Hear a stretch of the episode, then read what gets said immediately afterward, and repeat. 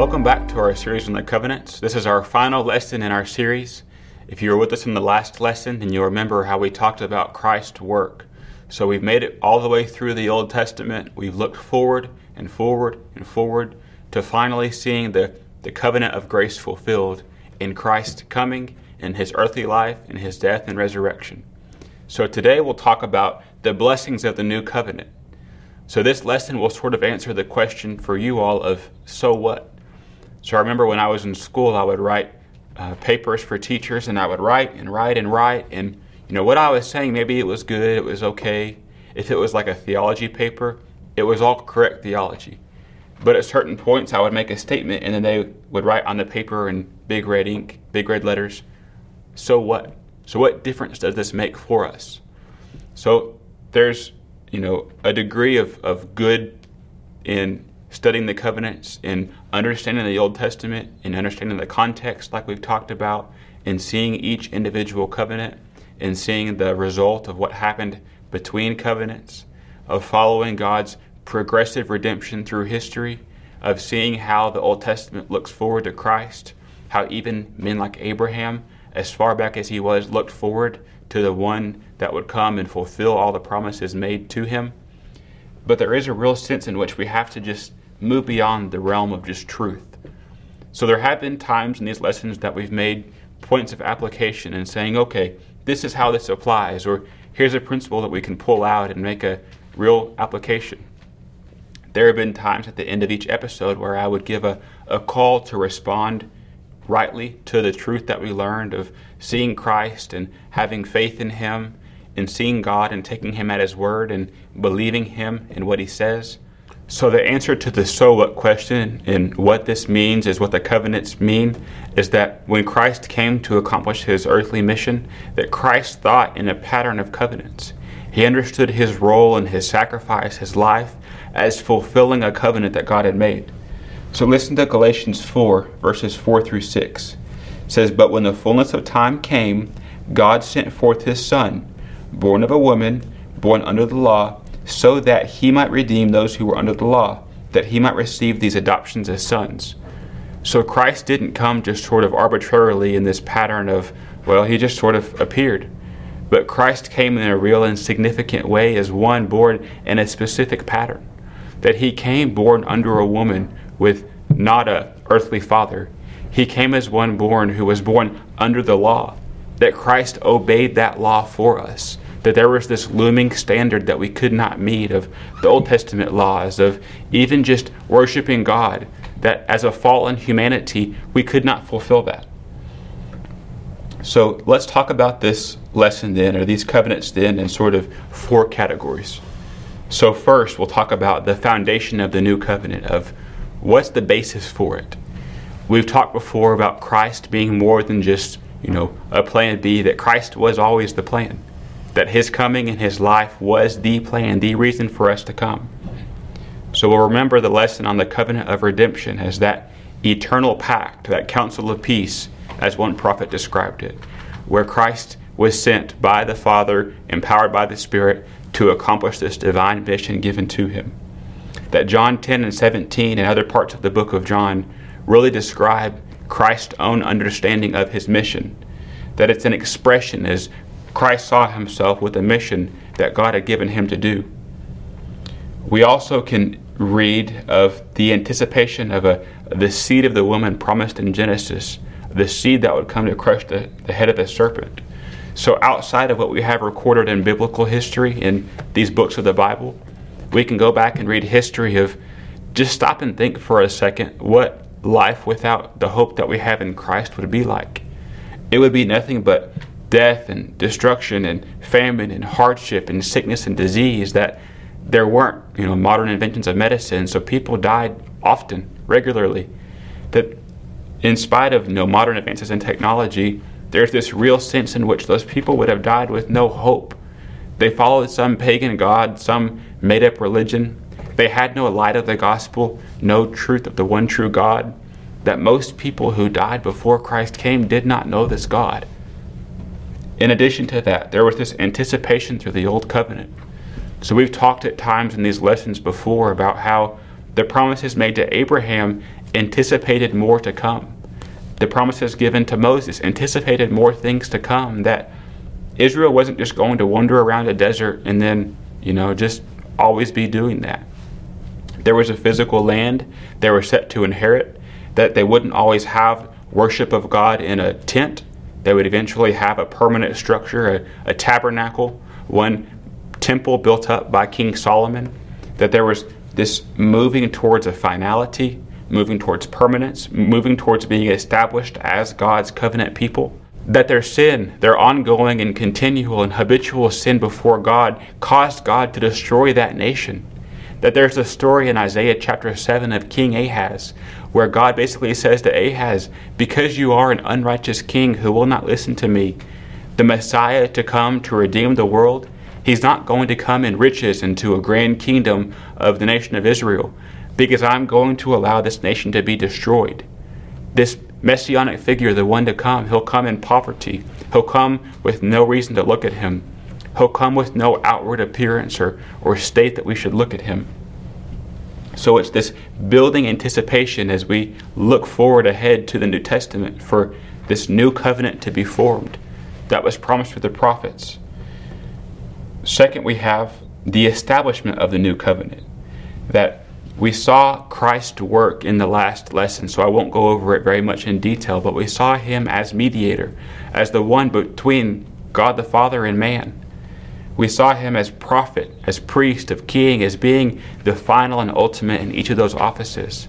That he speaks to us the word of God, that he is himself the word made flesh, that he is our great high priest, having no need for Old Testament sacrifices, because he has no sin in and of himself.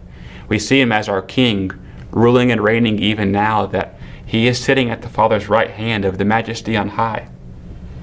Hebrews 8 6 is a good verse that I won't read, but it talks about Christ having a better ministry, a better covenant, enacted on better promises. So there's a point in the Old Testament in Exodus where God is angry with the nation of Israel. Moses offers himself up and says, God, before you destroy them, please, I'll be cut off. Please take me instead.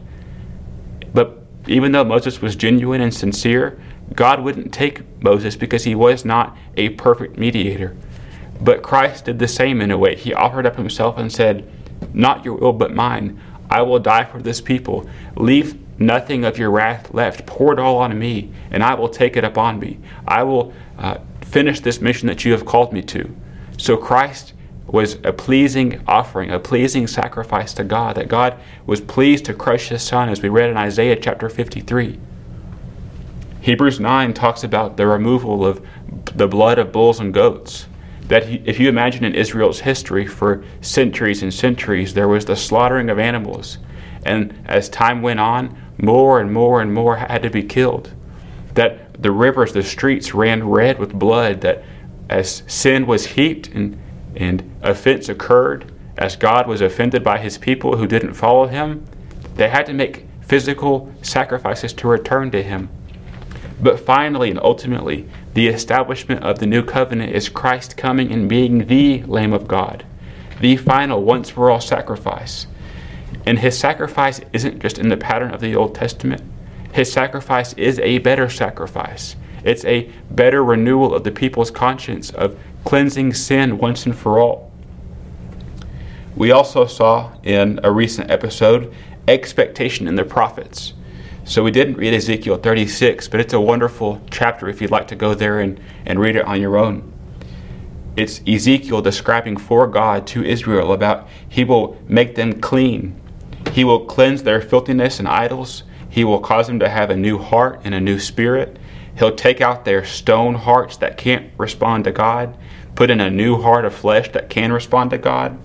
That He will cause the people to walk in His ordinances. That they will live in the land of their forefathers. That land promised they saw will finally come true.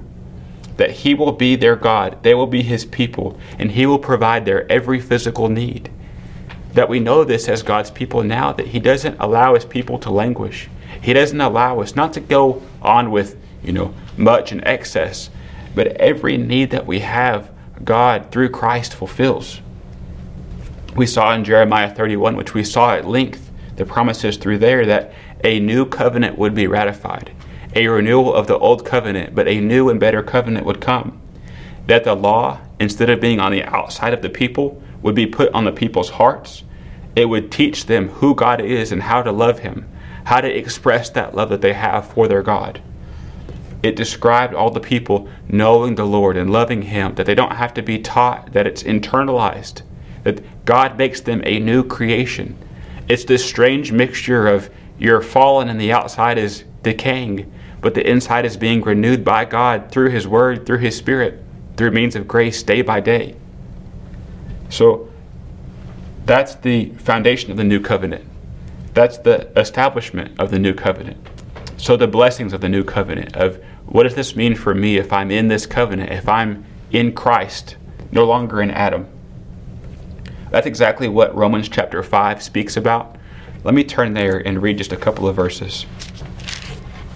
So, Romans chapter 5, the second half of the chapter makes a clear distinction between Adam and the sin and corruption through him, the death if you follow the way of Adam, and the life offered in Christ. But the first blessing we have, the first benefit that we have, is justification offered to us. So, Romans chapter 5, verse 17 through 19. For by the transgression of the one, speaking about Adam, death reigned through the one, much more those who receive the abundance of grace and of the gift of righteousness will reign in life through the one, Christ Jesus. So then, as though one, as through one transgression there resulted condemnation to all men, even so through one act of righteousness there resulted justification of all men. For as through the one man's disobedience the many were made sinners, even so through the obedience of the one, Christ, the many will be made righteous. So we have there that people are justified. They're made to be right before God. They have a right legal standing before God. That they're declared righteous, but they're also treated as being righteous. That the condemnation of, of Adam, of being a human in the human race, it's removed by Christ's work. That they're being accounted righteous. So not just forgiven and then left to live a earthly life trying to do right. But we're forgiven, that our sins, our iniquities are removed, they're remembered no more, and that we're also given a, a right permanent standing before God. That there's this idea of an alien righteousness or a foreign righteousness. So, in one lesson of this series, I talked about us being saved by works, but they're not our works. So, because Christ came and like Galatians 4 said, he lived that earthly life under the law, that he kept the covenants that every man before him broke, that he obeyed God's law, that he earned in himself a righteousness, a right standing before God, that he was that right covenant keeper.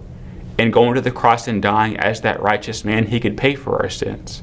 So when we place our faith in Christ, we receive his righteousness just as he receives our sins.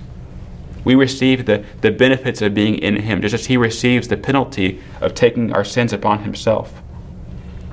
In the new covenant, we also have regeneration and sanctification.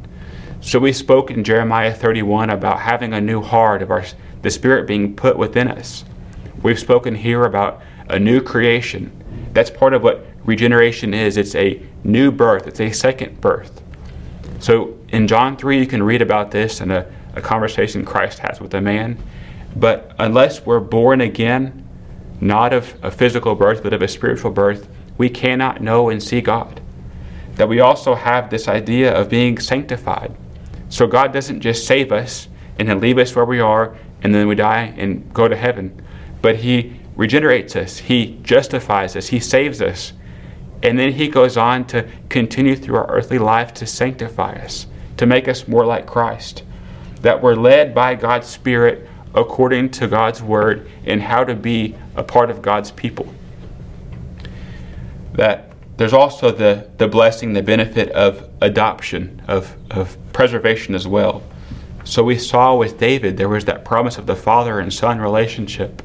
And because in the new covenant, when we have faith in Christ, we're united with Christ, we have union with Him, then the blessings that he receives as God's son, we also receive. So we're God's sons and daughters because of Christ. That we're also preserved. So again, we're not just left to ourselves. We don't have our slate wiped clean and then we're left.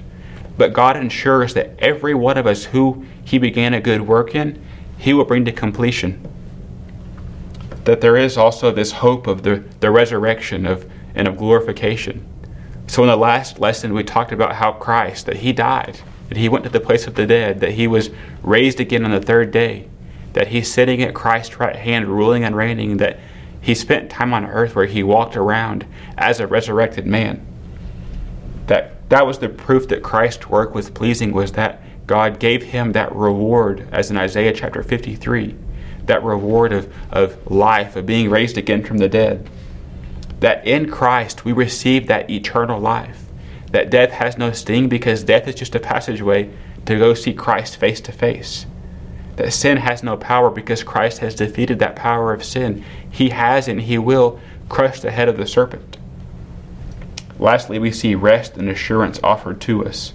So there's been a big pattern of, of labor and of work from Abraham and Moses and, and Noah, of all these covenant heads that none of them were able to finally and fully give rest to the people from their deeds. But in Christ we have that, that He is our Sabbath rest. He is the one in whom we can place our eternity with because He has accomplished and assured all of it to all who will believe in Him. That our assurance, and this is maybe the one that is overlooked in talking about covenant theology, talking about being in Christ, that because God has fully done all of this, of his own initiative in sending Christ and giving us new eyes, giving us new hearts, giving us a faith, causing us to walk in his ways, giving us his spirit, that we do have the responsibility of responding with faith and repentance. We have the choice of, of obeying God, of trusting God, of taking him at his word. But because this new covenant is monergistic, it's it's a single act by God that He does to a people to redeem this people for Himself, then our assurance will never be found in us, you know, uh, living some kind of righteous life. Our assurance will never be found ultimately in uh, our, our good works or our sanctification. That those things will take place if God really has saved us, but our assurance is really and truly, it's finally and ultimately in Christ Himself as the one who has gone before us, as the one who has died for us, as the one who is our high priest. He's our mediator, he's our prophet, he's our king. So, lastly, we have, after the blessings of the new covenant, we have the anticipation of the new covenant. So, if you've read the book of Revelation at all, then you know that you know there's some strange things that are going to happen between when Christ came the first time and Christ's second coming. And this is not to debate about you know eschatology and how it'll all play out, and are we in the end times now, or will it be a time to come? What exactly do those details and, and numbers mean? This is really to give hope to us as we sit here in this earth, as we sit here as God's new creation, as we're citizens of the kingdom of heaven, and still have to live life as citizens of this earth, that we know that we will die one day, and one day Christ will wipe away this earth finally, and there will be a new heaven and a new earth, unstained by sin, unmarred by destruction and decay and suffering. That this place will be free of sin and of evil. That God's salvation now, His work in us to conform us to His Son's image, prepares us for seeing Him one day face to face. And that's the second hope that we have in, in seeing Christ one day face to face. That now on this earth we walk by faith that we haven't seen him, but we love him, but that one day we will see the one who we love. That we hopefully are growing in our love for that Christ, that we're depending on him more and more. We're giving more over to him, that one day when we die, we will be able to see him. That the Christian life is nothing more and nothing less than growing in love for Christ. So I was talking to a group of pastors recently, and we were talking about uh, 1 Timothy 3, the qualifications for an elder. And, you know, really it's just qualifications for a mature man in the church that he should have these certain things about him that mark him as a Christ follower. But at the end of the lesson, I got to a point and I said, okay, we have two options. Option one is that you can take all of these things and you can apply them to yourself and you can say, okay, I'm going to follow these 10 principles and I'm going to try to be, you know, um, free from the love of money, for example. You can chase after principles. I said, or because we're in the new covenant in Christ, because we have that knowledge of God open to us, because Christ says, Come to me, that you can follow the principles or you can follow after Christ. Because Christ's earthly life for us is such an example that he showed us what it is to walk as a man on this earth. And so our conformity, our goal, our aim as Christians is not just to, you know, fit a set of principles, but it's to conform our lives, to conform our desires, conform our hearts to this Christ that we know that has saved us. In the office here at HeartCry, you know, we're a missions organization, first and foremost. So we find ourselves praying often for the needs of the field. We have a prayer meeting every morning where we ask God to, to send His Spirit to cause revival, to open up new doors. We pray for kings and those in authority according to 1 Timothy 2. But we also will pray after praying for, you know, felt needs of others, after praying for our men on the field, we will pray that the Lamb would receive the full reward for his suffering, that Christ died to accomplish something, that as that wonderful Lamb of God, he is owed a reward, that there is a people that he is building up as his church, that Christ has already won. There's no battle to be fought because he has done it all. That in the age to come, in the new heavens and new earth, all of God's people from every tribe, tongue, and nation will be gathered in, and we'll all be together as God's people who He set Himself out to redeem. So, lastly, I'll say two things finally in closing. That a distinctive of Baptists of our covenant theology, and this is very important, is some see the Old Testament and New Testament as one covenant of God, and it's just two different administrations or two different outworkings. So instead of you know, Israel and circumcision, we have the new covenant, and we have the church with sprinkling the children of the covenant as a sign of God's promise to, to continue to build his people. But as Baptists, we see that as being incorrect, that logically that might make sense. But biblically, we see that there are two different covenants. That in both covenants, in the Old Covenant and the New Covenant, people are saved by the same way. But there is a difference in this new covenant that all who are in this covenant, it's not like Israel where you have Israel and not Israel, or true Israel and Israel. So that within the group of God's people that He's called, some are His and some are not. But in this new covenant, in this church that He's building, everyone who is truly in are His. They truly belong to Him. There is no stepping in and out, there's no stepping out and then back in. It's Christ pure people that he's drawing out and leading home to himself. So, lastly, I want to warn you, though, that hearing all of these wonderful things about Christ and what he's done for us, hearing all the blessings and benefits of, of Christ and how he justifies us, how he we receive his blessings and rewards, how he sanctifies us, how he keeps us. All of those are so wonderful. But we have to warn ourselves to not go to Christ for what Christ can do for us. We don't want to go to God for what God can do for us and say, okay, I need this, where are you?